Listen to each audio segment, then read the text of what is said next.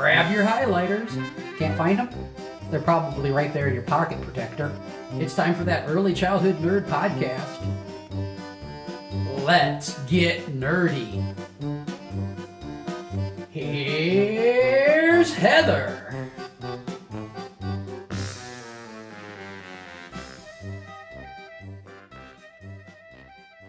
Hi, everybody. Welcome to another episode of That Early Childhood Nerd. I'm Heather Bernt-Santy. Um, I'm really excited. You guys are going to love this one. Uh, my guest in this episode is Tamar Jacobson. Hello. Hello there. Thank you so much for coming back. Um, Thank you for having me. what would you, before we jump into conversation, what would you like folks to know about you? I'm getting old. we, we're all getting old, Tamar. That's daily. Oh no, oh no, I'm really getting old. I turned 74 last week, and oh my goodness. Congratulations. It's profound. you know, the ankle and you know, whatever. Mhm. Um, but what, uh, um, I'm still on the circuit though. I'm still working. I'm retired from being a professor, but I'm still uh, consulting and, and, and professing. Uh-huh. Was just uh, recently in West Virginia and St. Louis, and I um, I was thinking of really retiring that too, but somehow I still feel I've got more to say, and I, I I I I want to continue. Oh, well, that's wonderful news. I mean, of course, if you want to rest um, and retire, that's great. But I, um, I love so much of the work that you do that I'm grateful that you're Thank still you. That you're still doing it. so we're gonna um, we're gonna talk about one of the chapters from your book. Um, Everyone needs attention, helping young children thrive, and this came out mm, maybe five-ish years ago. Does that sound Um, right to you? Yes, 2018. That's Yeah. right. Um, so I'll just do this for the people who are looking at the video version. Yeah, I do love the cover. I do too. Yeah. Um, so we're going to talk about self-regulation. Um, and I, I, you know, I can't remember. I, I must have posted something somewhere on social media about self-regulation, Recently, and you commented, um, a- and we're part of that conversation. And um, you have a whole chapter on the topic in this book. So I'm going to go ahead and just read this. Um, it's a it's a little bit longer quote than usual, but it's from uh, from your self-regulation chapter. Um, and it gives us a good starting point for the direction that we've talked Okay, about going with this. So you wrote, so where do I begin to talk about self-regulation? This is the latest buzzword for young children learning some kind of self-control when it comes to behavior and classroom management. The intent behind the expression is admirable.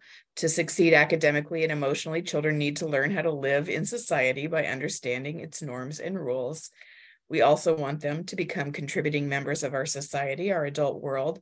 Somehow, however, teaching children to self regulate becomes punitive as teachers and parents take on a behaviorist approach using punishments and rewards.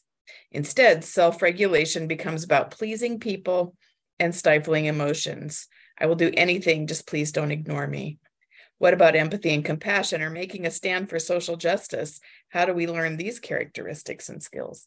By pleasing people. So there's a lot in there. you packed a lot into that paragraph. But let's start with this idea of, of um, how it's become a, a buzzword and what are your thoughts about about that? Yeah, because I, because I think it is important and it is serious that Yeah. that children learn how to adapt to to the adult. I'm sorry about that. to the adult world. Um, um, so I'm I'm not um, dissing it, and I really want that set up front because uh, uh, some somehow it it could be misconstrued that I think that children should really be allowed to do whatever they want, and Right. uh, and that's not what I mean. Um, I mean, it is kind of what I mean, but it's not what I mean. Okay. um, so I, I think it's serious. The only problem is is that so many of us have been taught to self-regulate by st- uh, stifling feelings, by fear, um, and not with um, encouragement and understanding and empathy and compassion. Mhm. And so when we come to to working with children and helping them accommodate us, actually, because Mhm. that's what we're making them do, um, we seem to transfer all that stuff we've learned as children onto them and most of it is punishment, actually, setting them aside, making them sit silently alone. Um, I call it, you know, isolation. It's um, it's what we do to prisoners too. We put them in um, isolation. Mm-hmm. Uh, we do that with children in classrooms where they have to sit aside and watch everybody else as if they're bad human beings. Um, and so um, I, I do think it it's important, but I think that people are using punishment to um, to make it work. Yeah. And they're not aware of it actually. Right, right. It's not that any of us are waking up thinking, um, I can't wait to punish kids today. Right.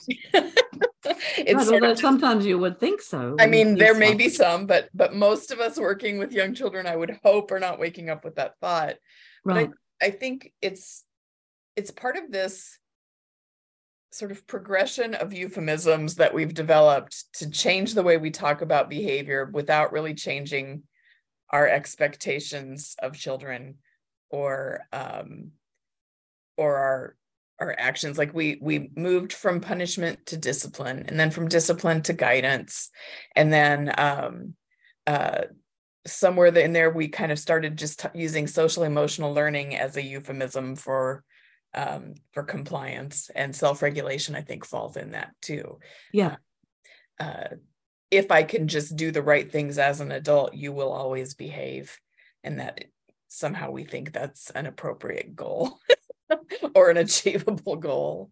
Um, and i think it it takes us away from what what children really need when you talk about um, uh, helping them with their emotions and and the things you cover in this chapter. So I guess I'll just stop rambling and let you talk about some of no, no, no, no. That's fine.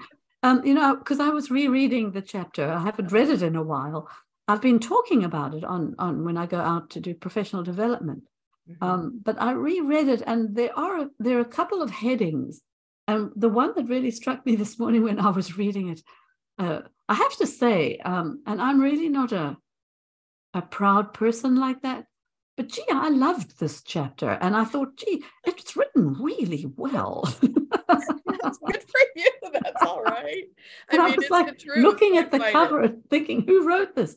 Um, but th- there's a part about disruption that I write about, and uh, and that's that word is used a lot. Yeah. Children are always disrupting us. And, you know, we have this agenda. We're going to talk about the weather today, you know, um, this amazingly uninteresting and terribly boring topic for children, where we'll sit them down for 20 minutes and we'll slap up on the board these stupid pieces of cotton to show clouds and I don't know what and children are like pinching each other by by that by that stage because it's so boring yeah. i mean when we're at cocktail parties we talk about the weather because we don't know the people we're talking to it's a boring topic right? And then a child does something in that context and we say he's disrupting us. Disrupting us from what exactly you know? Right. And and what's wrong with disruption? Mm-hmm. i mean our whole world is based on this that things have to go like this. But we're you know one thing after another in a kind of routine way. But we're all human beings with unique needs and i don't know what and life is messy and disruption actually is is um, an opportunity for enhancement and enlarging your your uh, awareness and and your thought process. And it's it's actually really an important thing. Because you know when i'm presenting or whatever and, and somebody will take me off track it, it's it's a good thing because then i can go in a different direction and maybe learn something from them or whatever yeah. So this idea that children are disrupting us from this really important thing that we are doing yeah. is very dangerous actually. It's, yeah, it's I, uh, I i really appreciated in my reread of the chapter last night the that analogy of you as a presenter um, having your plan, having your outline, but um, but being willing to uh, sort of set it aside or take a break or or what when someone in your group that you're speaking to expresses a need for something different, which is essentially what's happening when um, you know when an adult takes us in that context. I just presented a couple of workshops at our state conference. And at the end of one, I was like, oh, I was all over the place and uh, I didn't stick with my topic enough. And my friend who'd been in the session with me said, but that's what they needed, right? That's that's what's relevant to them in that moment. So that's what what they needed. And that made you more effective, hopefully. And I think that that can really translate into this um, thinking of you know circle time is an easy time to think about children being disruptors and and we're worried so much about our agenda that we're putting a lot of weight on their shoulders to self-regulate and in that context the self-regulation isn't for the child no it's it's for us and i think that's a powerful shift to make that explicit instead of just sort of feeling it, but to, to say it out loud. I think we need to say it out loud more often. Well, you know, circle time actually, and the research actually can back me up on this. Um, most of the children are, are not learning very much in circle time. Mm-hmm. Maybe one on one in, in, in small groups, they'll be learning more, mm-hmm. or when they're interacting in play and you're and you're facilitating discussion while they're doing that, they'll be learning. But circle time is sort of a social time really that's what it should be should be right what what it's become is this like um what i call teaching for the afterlife because they're preparing children for a real serious school where you've yeah. got to sit sit still and listen to the teacher drone on mm-hmm. that's serious education right mm-hmm. um, and so they're pre- preparing children to sit still in circle time and um, and most of the topics are so boring. I mean, I watched a I watched a teacher in a kinder, kindergarten classroom actually when I was supervising student teachers, and she was talking about carrots, and um, there wasn't a single carrot in the classroom, not a real carrot anywhere, not growing, not to eat, nothing. And there was going to be some assignment where they'd have to go back to their desk, and there was a cutout carrot. oh boy! and okay. they, had to, they had to color it in orange mm-hmm. um, and then cut it out and put it in their um, cubby. That was the thing. And this whole circle time was about that. Yeah. Um, and so this one poor kid was trying to put up his hand and tell them about the carrots that his mom was growing in his garden. And she never allowed him. In fact, she put him in timeout because he was oh my gosh disruptive, you see. Um, Boy. And who knows what the children were learning in that circle time, except how to go and do this ridiculous thing that they had right. to do afterwards. And also that this kid, there's something wrong with this kid. Yes. That's the other thing that we learn that children learn when we're in a situation where disruption or interruption is seen as misbehavior and sent off somewhere. It sends a, I mean, it, it really creates a stigma. Right. Because if, honestly, it's usually the same child. Right. Children. Very um, often. And so we talk about a goal for for these things to be building classroom community, but we're building classroom community for some. Exactly. And excluding others pretty strategically. And imagine if she had allowed him to talk, then we could be discussing real carrots in mm-hmm. a garden, you know, and maybe we could bring those carrots in and children could kind of share in the eating of them or whatever, or plant them or something. I mean, the whole thing, the disruption for that ridiculous structural task which was meaningless to the children, really. Mm-hmm. Um, it, it, it just it, disruption is a very bad word to use. I think it it make it make it makes us feel that what we're doing is so terribly important, and what children need is not. Mm-hmm. It's just by the use of that word. That's yeah. what I was experiencing yeah. when I reread that. Yeah, and if if we if we bring it back to like an adult in a presentation kind of kind of analogy, if i'm in a if i'm in an audience listening to a speaker watching a presentation whatever the things i do to regulate myself and keep myself focused are wiggling i'm crossing and uncrossing my legs i'm i'm shifting myself around so i'm more comfortable so i can focus on on what's happening i you know i remember when i had hurt my knee and it was in a brace and i couldn't cross my legs sitting in meetings was torturous because I couldn't think about anything but how uncomfortable my body was and how dysregulated I felt by that. And it, it's the same thing. A lot of these disruptive behaviors we see are children attempting to regulate themselves. right exactly by by bringing their bodies into something that's more comfortable to to try and focus on whatever's in front of them yes because very often in the circle time situation of the disruption situation that, are, that we're talking about children are forced to sit in a certain way mm-hmm. whereas um, certainly young children it's it's uncomfortable for a lot of them to sit in a certain way mm-hmm.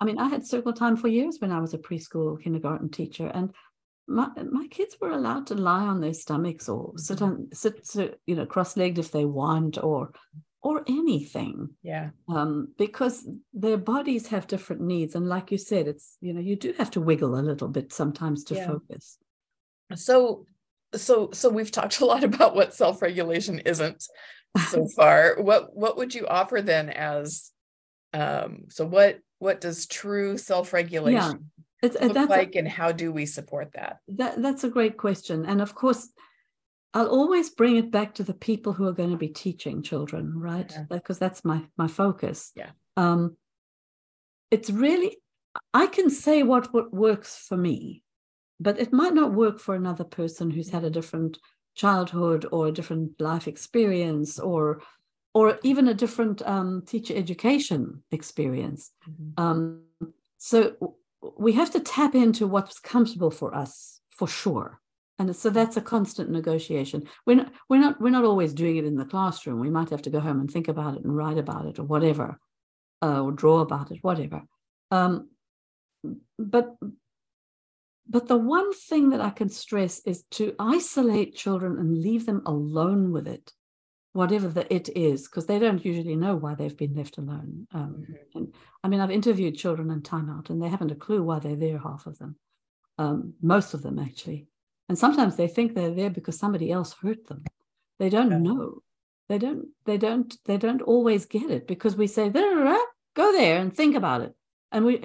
What do we know what they're thinking about? Mm-hmm. I mean, we had a little four-year-old who was thinking about coming back she said it to me. I'm going to come when I'm big with a machine gun and kill you all. Oh no! So we yeah. don't want her thinking that, right? Yeah. Um. So isolating children doesn't teach them self-regulation. It teaches them fear and to stifle feelings. That's all it does.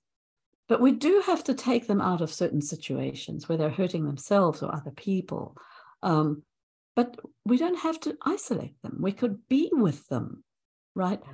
That element of co-regulation before yes. they can be expected to fully yes. self-regulate. You know, because um, I, I like the analogy of presenting too uh-huh. in that.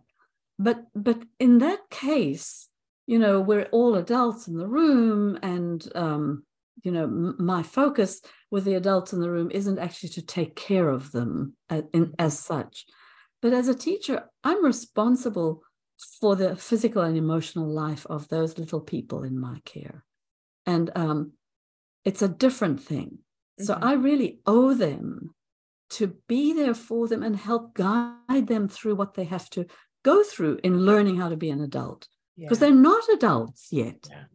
That's the point. We all think they're adults already. They're not. Yeah, there's a section in the in the chapter about uh, making children a priority. Yes. And so that sounds like kind of what you're describing here is Yes.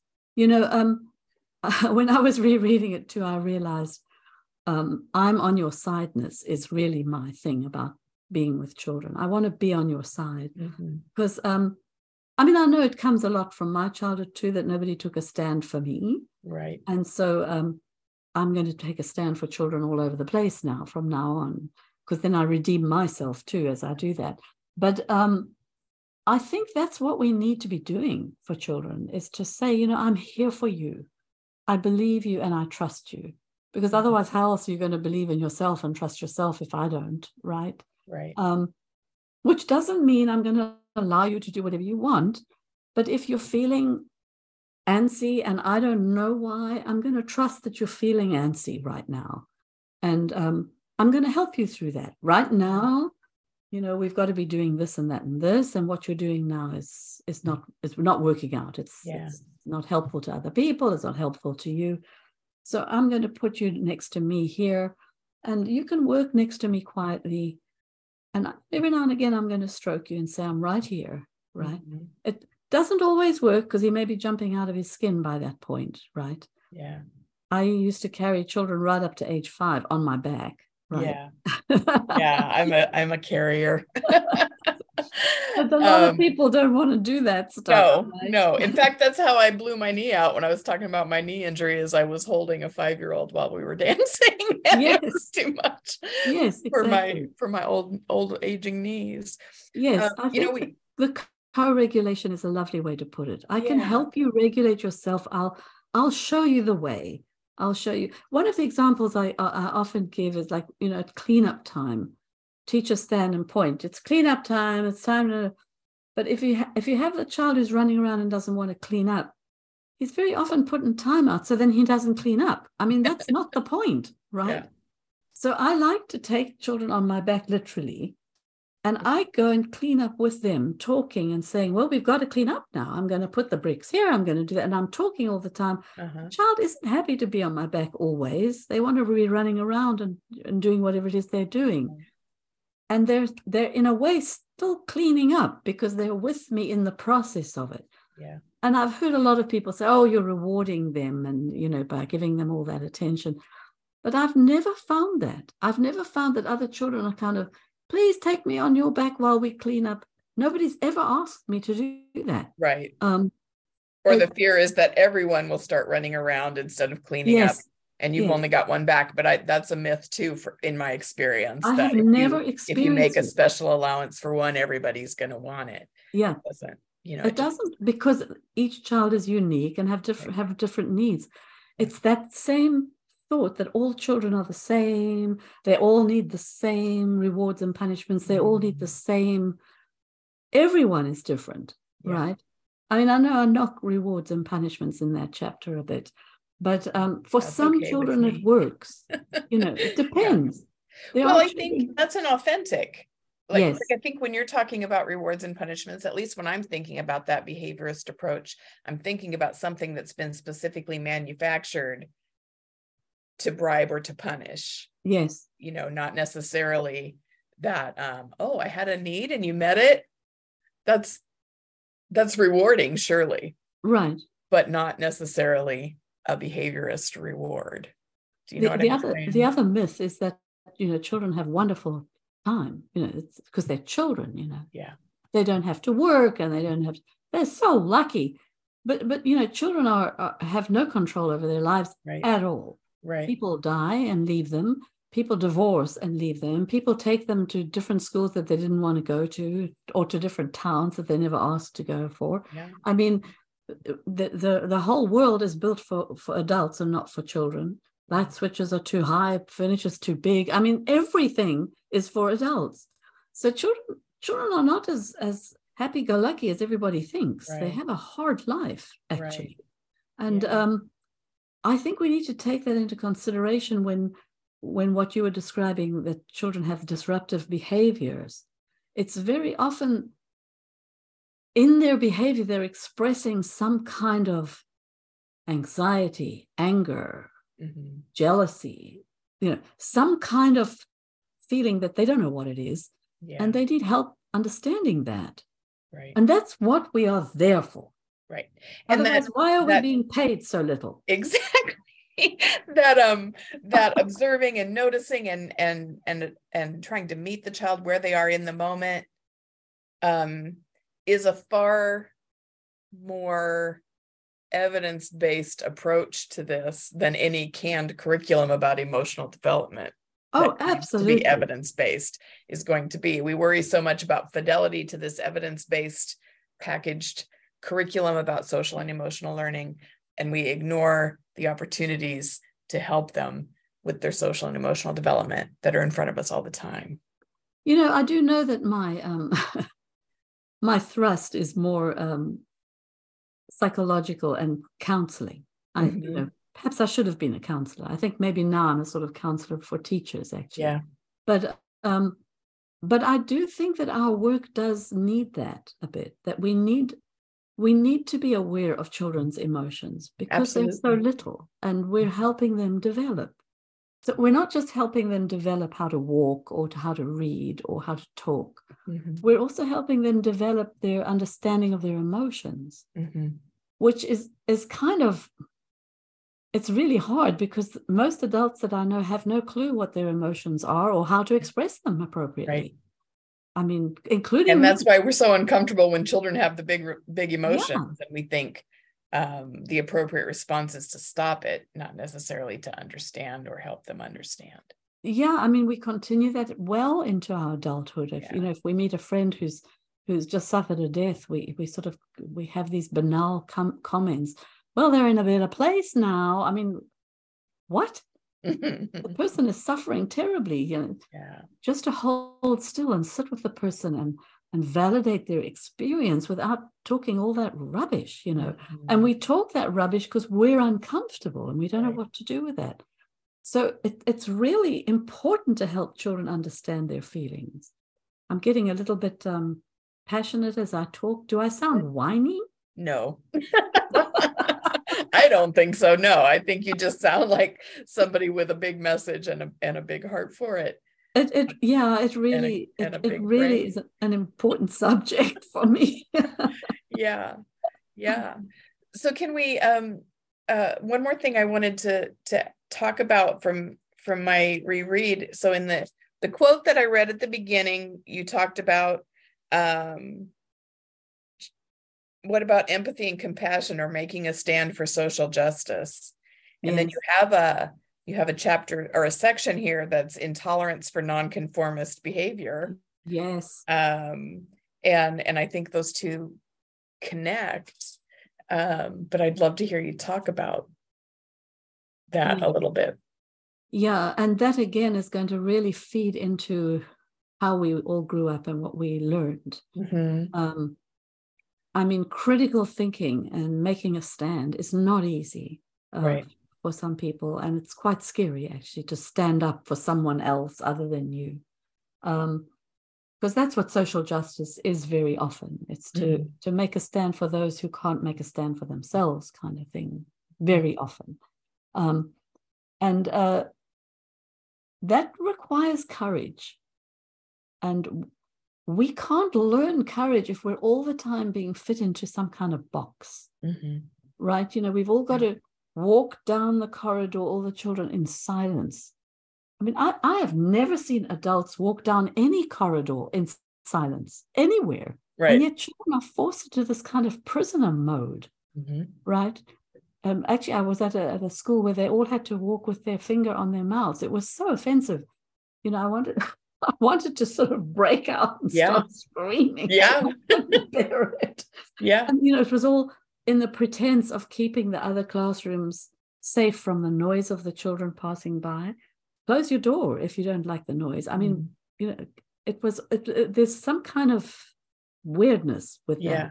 that. Um, so I think if if we want people to be sort of responsible citizens who think critically and and speak out for others who are less fortunate themselves, and um, we've got to allow them to be who they are, and that's not always going to fit into the box, Yeah. right? Of that structured carrot.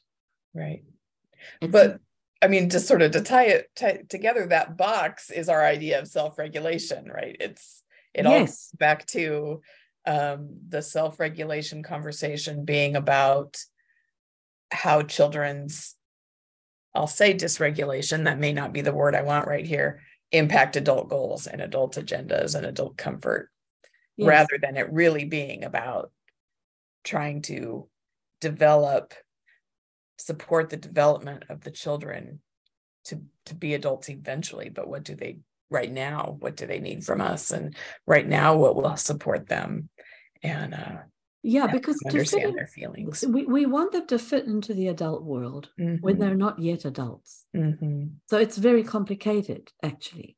Um, and if we really want them to be responsible adults, it's important that they do know what their feelings are and how to express them.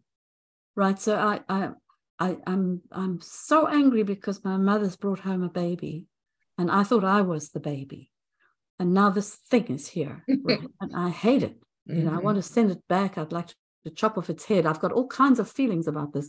Mhm. And every time I go, oh, they say to me, but you're the big brother, honey. Uh, Mhm. yeah. Yeah. And I can't feel those feelings. I, so I have to stuff them down. And Mhm. at another point, I'll take a gun and go and shoot a whole bunch of people because I don't know how else to express my feelings. I mean, I'm being very dramatic. right. Yeah. And uh, if we could just say to children, you know, you don't have to love this baby right now. I love this baby. I, I want us to have another baby in the family. I want Mhm. you to have a brother. But right now, you don't have to love your brother. You can't hurt him, right. you know, and one day I think you'll love him.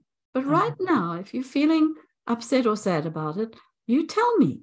Uh-huh. You come and you pull on my shirt and you say, I don't like this. I don't like this. And then I can give you a hug and a kiss Yeah. and that that way we can learn what these complicated feelings are of jealousy of anger Mhm. and then we can find a way to express them and be supported Yeah. that will make us fit into an adult world that that i'd like to live in Right. frankly you Right. know So many adults get dysregulated by children's emotions that they Yes. cannot, you know, they have to figure that out for themselves. And I know you've got a whole book about the don't get so upset book, but but it's I think it's worth adding to the conversation here that a dysregulated adult can't co-regulate with a child very No. effectively.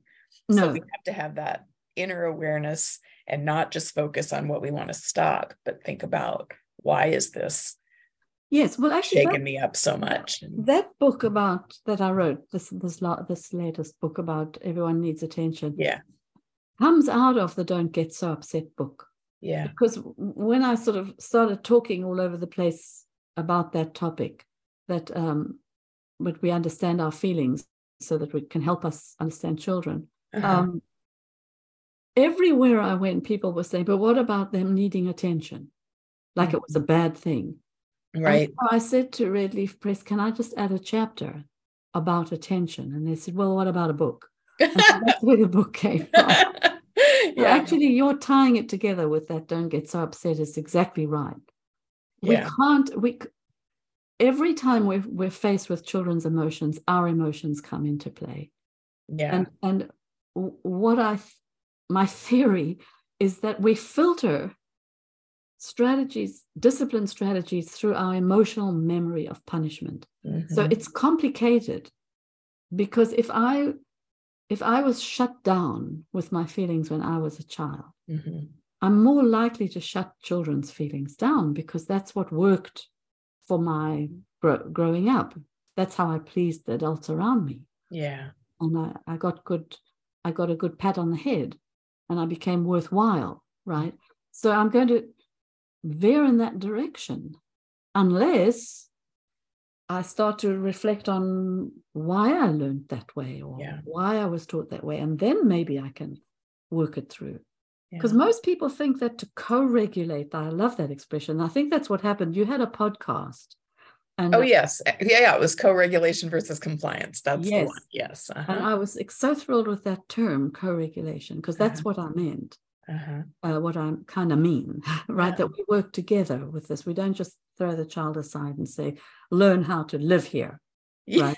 All on your own yeah. Or else. yes or else Yeah. We won't love you the whole class won't love you we Mhm. won't talk to you or anything. Can you imagine? I mean, it's so exclusion exclusionary. It's Yeah. too terrible. I don't know how anybody can learn anything from being excluded like that. No, Um, I don't either. except that they're worthless. That that's Right. all they Right. They learn something, Yes, but not maybe what we want them to be learning. yes. Lillian Katz always says children are learning all the time. It depends what are they learning. Yes. Yeah. Yeah. So um, that's a terribly important part of how we work with children, especially with emotions, is that we have to be aware of our own emotions, negotiate that, um, find ways to deal with that. If it's to go to therapy ourselves or to create a little support group where we can talk about it. I mean, where is there a place for teachers to sit and say, God, this kid, I don't know who he reminds me of, but he reminds me of an ex boyfriend who used to drive me crazy. Mhm. Oh, that's why I don't Oh, like him. yeah. Right? I mean, sometimes that helps. Or this little girl, you know, sh- she's so needy and she's so quiet and and she's so oh my gosh, she reminds me of me. Mhm. Right. That we don't have anywhere to grapple with this thing. And it's such an important part of child development, I think. Yeah. Yeah, I, I think um that's that's why it's so complicated. I think that's why it our our discussions around behavior and guidance and whatever you want to call it can be so tricky is because there's so much you know you may not think oh i had a traumatic childhood but but maybe there were some of these elements of not being listened to or being expected to never show your emotions or being isolated and and and rejected when you did things that that were wrong in the eyes of the adults around you you may not have thought thought of that as a traumatic childhood but Right. those things will impact you and that that lens is there and to question it we have to question all of our most important relationships Right. from growing up and it's it's a big it's a big thing that takes intention and commitment um, from the adult And and to do some work willingness to be uncomfortable. yeah yeah Because um uh, when I wrote uh, Everyone Needs Attention, it was it was literally a few months after my mother had died. She was Mhm. 99. She was a week short of 100. Mhm. And um and we were we were good at the end, she and I. yeah But I was still longing for her recognition of me right till the end, and it never came in the Mhm. way that I would have needed. Um, so it was quite painful to write the book, but it, was, sure it was very good also at the, by the same by Uh-huh. the same token. Um, and uh, I don't know why I was saying that, but what did you just said? See, this is seventy four. i don't remember either this is 52 i guess i'm not i'm not sure i was talking about how hard it is and how adults have to be willing to right, right. that Um, and- I started, that's what it was. And I started to actually realize, I know it was late in life, but I started to realize viscerally with my body Mhm. The the the trauma that I had gone through. And it it, it when you know when I said before that children don't have it easy, that they have it quite hard because they have no control over their lives. yeah I kind of feel that just about every everybody has had some kind of a traumatic childhood. It- Not not big trauma, right but in many ways, things have affected them. right And Right. I think we owe it to the children that we are working with and the families to work on ourselves Mhm. because we're not just dealing with um, cabbages, right? Or or bank Yep. accounts. We're, we're dealing with um, human beings. Yeah.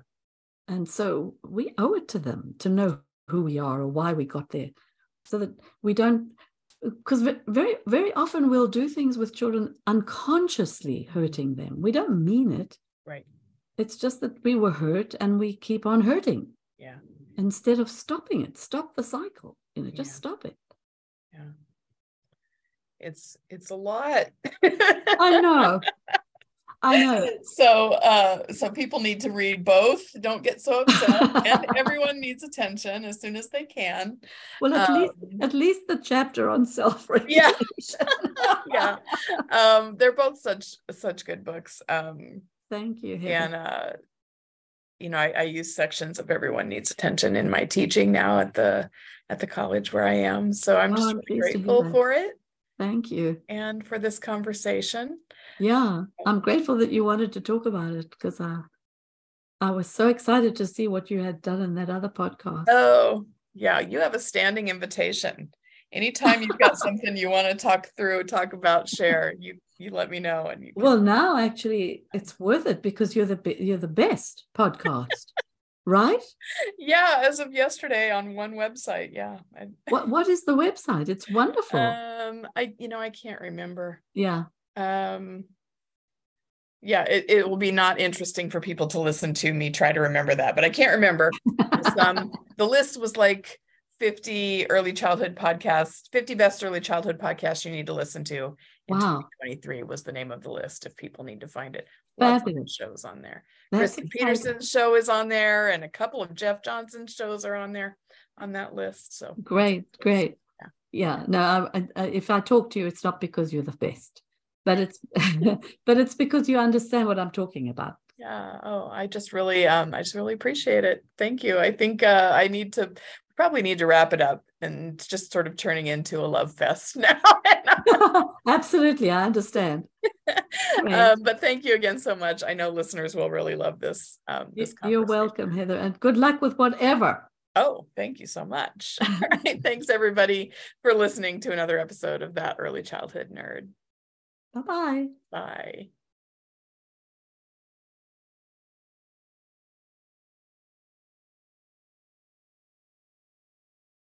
That's the show. Now go get your nerd on. This